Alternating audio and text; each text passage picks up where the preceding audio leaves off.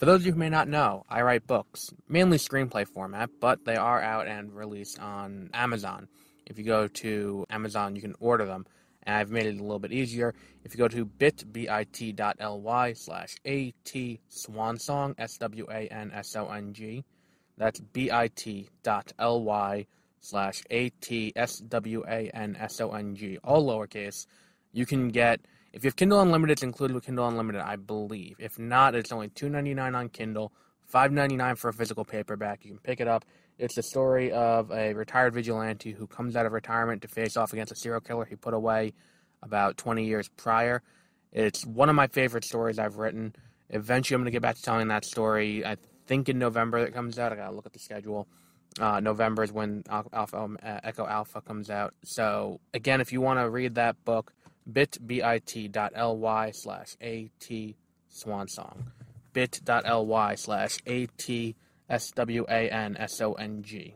We are bringing back giveaways. So for this month, I have a digital copy of season two of the DC television show Titan. Now, I know the show's available on HBO Max, but this can be yours to own, well, as much as you own a digital copy, which is available in your, I believe it's going to be in your Amazon account, but totally free. In order to enter, you need to be on the mailing list. To join the mailing list, go to the website. There are going to be multiple drops during this episode for links that you can use to get to the website. At the bottom of the page, there's a little box you can put your email in and hit submit. Put your email in, press submit, and you'll get added to the list. Everyone on the list is automatically entered each month for the DVD of the month. So this month, for the month of August, it is Titans. This drawing will happen on the episode takes place on the 2nd of September and then that person just needs to email in directly, but we'll have more details on that as we get closer. So, throughout the show, we have multiple opportunities for you to go and help out the show. At the bottom of each page is going to be the entry form to subscribe. Simply put your email in, and you will be entered to win a digital copy of season two of Titans. Please, everyone, go ahead and do that. I got we're gonna be giving away stuff every once a month, and then next month we'll start the new thing once you win once, you can't win the next month, you can win the month after. So let's see how this goes. This week on 30 Minute Reviews news.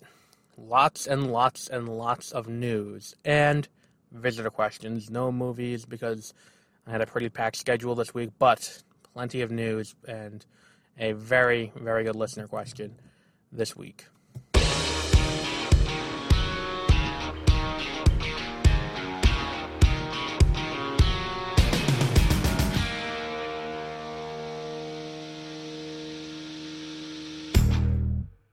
Welcome to 30 Minute Reviews. I am Adam.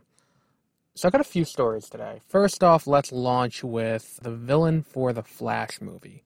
Now, I've had my misgivings about the Flash movie, and that's not something that I have held back or kept secret or pretend it wasn't a, an issue I had. I have my problem with the Flash movie. I, I think that the reason why we're getting so much Batman is one of these things where it's like, it's kind of like if you were to use an algorithm to teach a computer what does and does not sell. It's like Batman vs. Superman sold.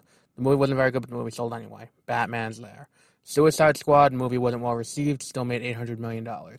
Shazam good movie but didn't sell very well. Same thing with Birds of Prey. Good movie didn't sell very well. Therefore, what we need for The Flash is Batman. And it feels kind of forced and it feels like it's something that, you know, is only there because, you know, they think it's going to sell well. And I don't think that they're wrong in that regard. It just feels like a disrespect to the character to do that.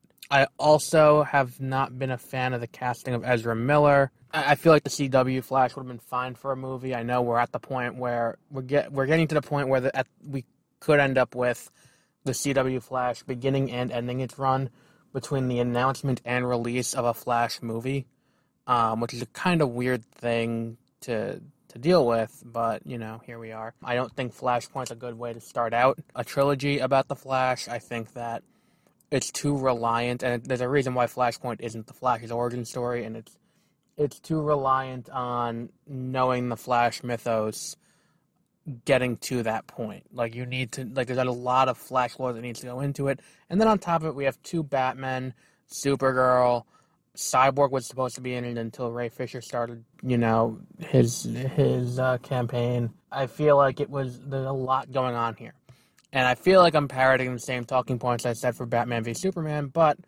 I think that you know the writing was on the wall there that there's too much going on, and then there was too much going on in the movie. The movie wasn't very good, and then here we have the same thing where too much going on, not enough time in a movie to really handle all of it. Now, on top of this, we also have the problem that we now know, well, it reported. I don't know how accurate this is 100%, but there are reports that we know who the villain's going to be in the first Flash movie, and it's going to be a dark version of Barry Allen who's going to be doing this. And if you're familiar with the TV show, this is the villain I did in season three, where a time remnant of Barry Allen became Savitar, the um, the evil speedster, the the god of speed.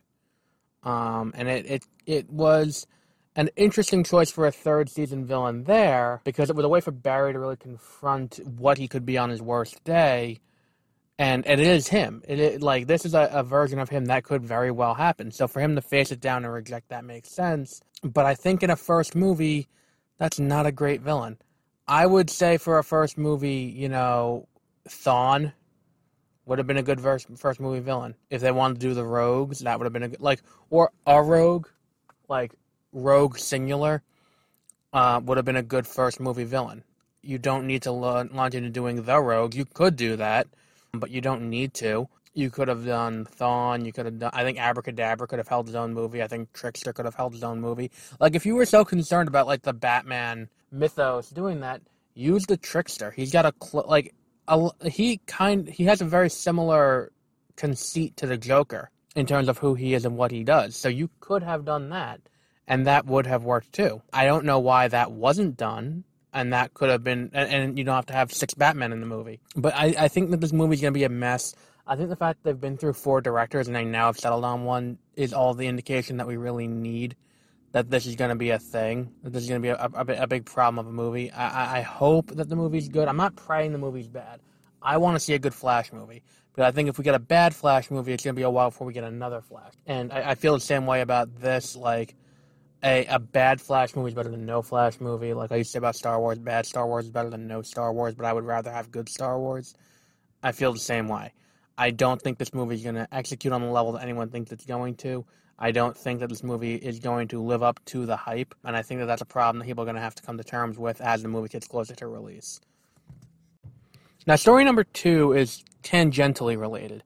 J.J. Abrams, who you'll know if you've listened to the show before, we don't like J.J. Abrams really. We have our misgivings about him as a storyteller and all of that notwithstanding, not a not a fan of him as a filmmaker. That said, also he signed a two billion dollar deal with Warner Media to make movies and television shows based on their properties. Good for him. They made a few big marquee announcements when he signed on with this deal. Justice League Dark was one of them. Two original series that they didn't really go into too much detail on, but, you know, original series by J.J. Abrams. Never seen him stick the landing on anything, so not sure why we would be excited about this. It's kind of like, you know, M. Night Shyamalan, but less good. I have a cat flashing me right now. I'm recording in a parking lot. Um, and a cat sat down in this driveway of this uh, like masonry place I'm apart across from, sits down, sits angled facing me, puts its leg up and starts licking its balls. And I'm like, really, really, dude? Like, anyway, I'm sitting like a few of his, I, like, I understand why. Again, Warner Brothers seems like they're a studio done by algorithm. People like The Shining, people like Stephen King movies. It and It Too made a lot of money. Let's do more Stephen King. Castle Rock was very well received for the for the seasons it was on. So Stephen King books get adapted well into TV. Let's do a prequel series about the Overlook Hotel.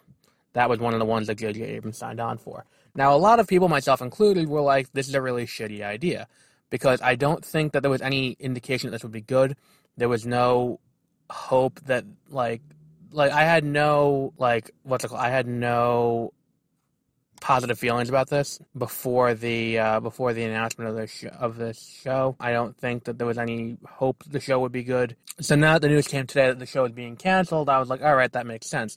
But the fact that the show is not being picked up by Warner Media indicates to me that not that J.J. Abrams couldn't crack the script, which is a viable thing. Like if J.J. Abrams was like, I just can't come up with a way to do this and have it have it be good, that would be something I'd be like, okay, that I can see that. That's something that you know makes sense. Like this is something that was foisted upon him by Warner Brothers. Warner Brothers wanted him to do it. He couldn't quite figure out how to crack it. Whatever, didn't happen. Thank God, not gonna happen. I under I can understand that, but what this seems like happened was Warner Brothers said to him, What do you want to work on? And he said, I want to do X, Y, and Z. So he comes back with hopefully just a script saying, you know, but no, it's being shopped around. If it's being shopped around, that means that they have a pilot. But if the pilot is, you know, I, I don't think that this is, you know, this is a good idea for a show. I don't think that, I think that Warner Media was right to, to cancel it. But to say we're going to sit here and shop around to other networks, what network's going to take that sloppy seconds?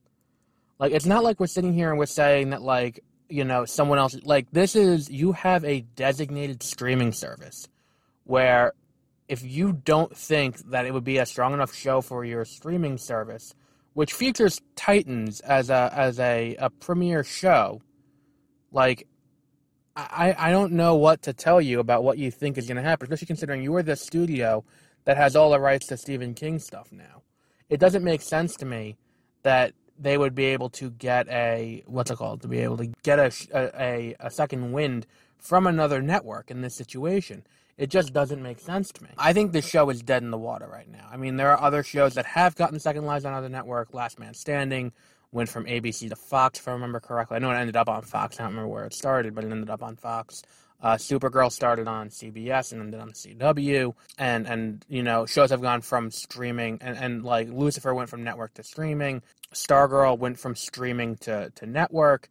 I don't think that this show has life anywhere. I don't see AMC picking it up. If HBO Max isn't doing it, then it's certainly not going to HBO. I, I don't see it having a second life anywhere. Um, I, I just don't. So if you were in the very small minority looking forward to the show, I'm sorry, I have bad news for you. The show's probably not happening. And I, I, would say unfortunately, but I, I, I can't find myself, the strength within myself to root for J.J. Abrams at this point or anything he does. I don't find it amusing or, you know, good or of any real quality. It's like the only time he's ever done something well is if someone else had a hand in it and was, you know, guiding it. Because, like, I think that's the thing we got to look at where it's like he had the, the writing partner on uh, what's that show called? That he had the writing partner on Lost, and you know JJ hasn't gone to do anything great since Lost, but uh, Carlton Cuse, I think, I think he did Leftovers, and who was the other one who did uh, Watchmen? And it's like, you know, his partners go on to do great things, but he, he doesn't. He just doesn't. So I, I don't I, I don't look forward to, you know, announcing that J.J. Abrams is doing something. Unless it's like J.J. Abrams is fronting money for something and someone else can have create, creative control. Like, I think that a Ta-Nehisi Coates Superman movie is a great idea. As long as J.J. is not directly involved in any major way and he's just the studio fronting the money for it, I, I don't think that, like, if that's what's happening, totally, totally on board. If it's going to be a J.J. Abrams movie written by Ta-Nehisi Coates, then, you know, keep it. Like if it if it's gonna like if he has final say on story and direction, then I'm less interested because he's proven himself time and again to not be. He's a competent filmmaker and he's good at making movies make a lot of money, but eventually the audience is gonna start seeing through the facade. It's like you know if you look at the Rise of Skywalker, it's like that moment at the end where uh, or toward the beginning of the third act when Luke lifts the the X-wing out of the water it's like it shows a fundamental misunderstanding of what that sequence where he doesn't do it in you know Empire Strikes Back. It, it shows a fundamental misunderstanding of what that scene is, and then the scene related where he doesn't go in person to help in you know in the Last Jedi. It's it's just a complete misunderstanding of how Star Wars works. And finally, I want to talk about the last Stan Lee Alliances book, or the most recent Stan Lee Alliances book, because I'm sure they're going to milk this to death. I'm first off, I'm not entirely sure how they got. I think the audio recording is the same audio recording that they used in the first one. I don't quite 100% remember, but I think that that was, you know, there. I think that this adventure, this audio adventure, uh, is really just a precursor to kind of set up where we are in the next book. And I think it is. I hate. I hate these prelude things that are kind of required reading. It's like if you read like I keep using Fury of Firestorm as the example because that's like one of the biggest prelude comics I could think of, where the Monitor is trying to get together heroes to face off against the Anti Monitor. The Anti Monitor sends out like Psycho Pirate, and he ha- and the Monitor has Firestorm, and you know they're facing off with Killer Frost, and it's like it, it's a comic to set up the conflict in Crisis on Infinite Earths, and that's kind of what this is. At the end of the last book, we ended with Cameron, you know, rebuilding his father's world, Oz. It's a virtual world, and his father had a business partner, and this story is billed as the story of Olivia, which is the daughter of the business partner of Cameron's father, who owns her own company now. She's a little older than Cameron, and she she has a company. She's also like by like cybernetically enhanced, and it's like the story. It's just and really the story of their fathers and the conflict that went along with them. And really, all this is this is a four to five hour excuse to explain how Olivia is the villain in the next book. Um, and I, if if my Spider-Man history is accurate, because that's really what Cameron's story feels like. It feels like a retelling of the story of Spider-Man, but in a modern era. And I think that's one of the things that uh, A Trick of Light and this book also do very well. Is it's science fiction in the most philosophical sense of the word, where it's designed to make you think and it's designed to make you really feel like you know you like it, it's taking deep philosophical subjects and and making you look at them in a in a major way where it's like this is all about the internet the reach of the internet and what happens if the internet were to come under the control of someone else? And as we use the internet in our daily lives in a more heavy way what does that mean for us? And and how much can be hacked? And it's it's a really interesting story in that regard but because it so closely mirrors the story of spider-man I'm going to say that Olivia ends up taking a Venom route where she becomes kind of an anti hero by the end of it. Um, I don't think she's going to end up being a full fledged villain uh, forever. I, I, I, would like to see her more fleshed out because I, I don't like the idea of fleshing out a character via all of her relationships. I mean, or his.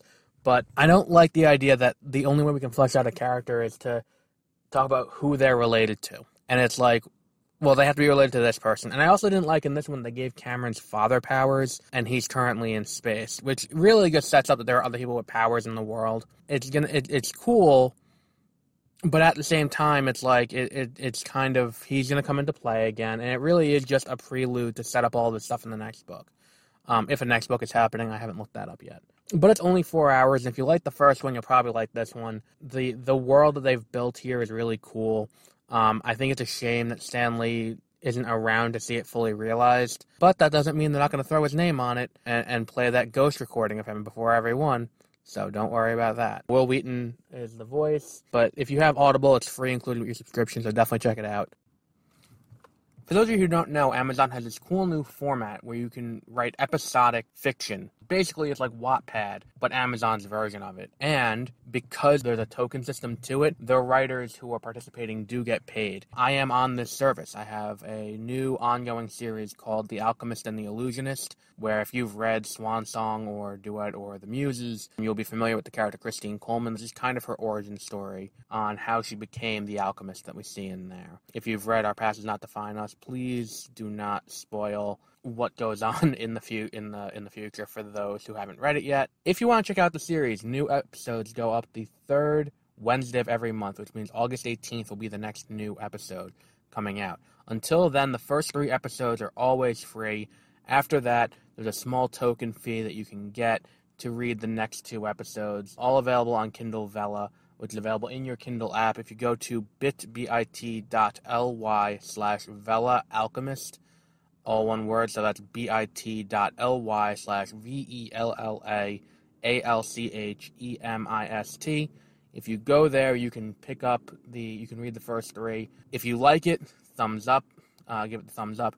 If you don't like it, please continue to give it the thumbs up anyway because it'll still bump it to the top and someone else may read it because that's the goal here. If you want to support the show, it's a great way to support the show. Minimal effort. Just go to bit.ly slash V-E-L-L-A A-L-C-H-E-M-I-S-T. Thank you. So this week's listener mail comes from Diana from Portland, Oregon, which is I think our first female listener mail, and also painting a very clear picture of the fact that we are very popular on the coasts and not really in Middle America, for reasons being what they are. Um, the question's an interesting one. It's one that I've really approached in the past, and I I, I really want to like you know address this one further. Um, question is, what books would you adapt to a movie or a TV show? For the sake of this, I'm not going to go with stuff that's already been adapted. I'm just going to go with uh, things that are not already done, not already publicly known, optioned. So, like Magic Tree House, no, I'm not going to say remake the Hunger Games or do Ballad of Songbirds and Snakes or go on to, you know, redo Divergent or anything like that because really that's not helpful for anyone because obviously those things are already done. So, here are a few of my quick thoughts on things that should be adapted.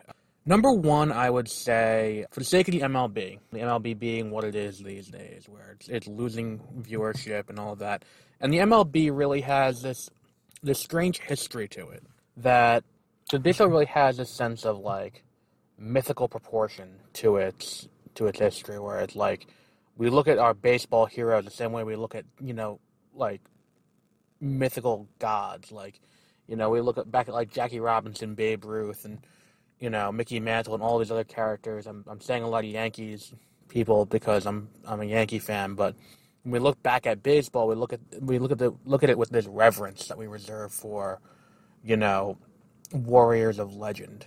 And because of that, I think that I think that the MLB could capitalize on that by going with Dan Gutman's series, The Baseball Card Adventures, I think is the name of the series.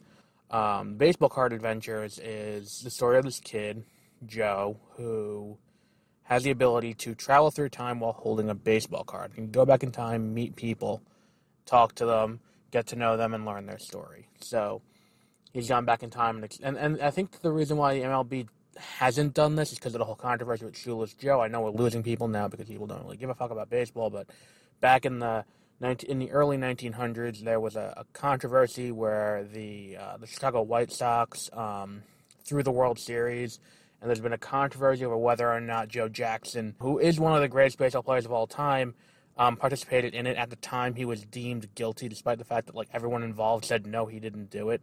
And the MLB gave him a lifetime ban, so he's not in the Hall of Fame. Which, even to this day, 100 years later, we're still like, well, maybe he should be reinstated into the Hall of Fame at this point, because, you know, what he did, like, throwing the World Series in that regard, even if he did it, doesn't take away from his stats and what he did at the time, but now overwhelming evidence supports that he didn't do it but the MLB hasn't gone back on that. And and the book about it really takes the stance with them, and they and they go deep with all these people. Like there's a Jackie Robinson book, a Honus Wagner book, uh, not Mickey Mantle, um, because it's I thought out Mickey Mantle, but it's um, it's about the um, the women's um, league back during World War II. But that would be an interesting thing for them to adapt. Other books, I know they're doing Magic Tree House already. Another one that comes to mind is The Unwanteds um, which is a fairly more it's a more recent series about you know the use of arts as a form of magic um, and, and you can get this really this one really strikes me as an animated series or an animated um, uh, an animated movie because you can get this striking duality between the black and white monochromes of you know the world where they don't keep the uh, where the people who are unwanted aren't are from but get sent away from I, I like that contrasting with the bright, vibrant colors of the world where the magic is. I think that would be an interesting thing to really explore. Let's see. I can't. I'm, I'm a little out of touch with like modern young adult fiction because like I would like to see them do like animated versions of like kind of like you know how Marvel's doing What If. I would like to see them do animated versions of like Star Wars Legends. Like if they did a mini series of Heir to the Empire, like this is non-canon never happened. Like I would, I would, I would watch that. I would like to see that. Uh, if they did um, Kingdom Keepers, which I know Kevin Smith was working on for a while, but that got shit canned, and I think that to an extent, we're not to see Kingdom Keepers based on the reasons why he says it got shit canned. So you know that's a disappointment.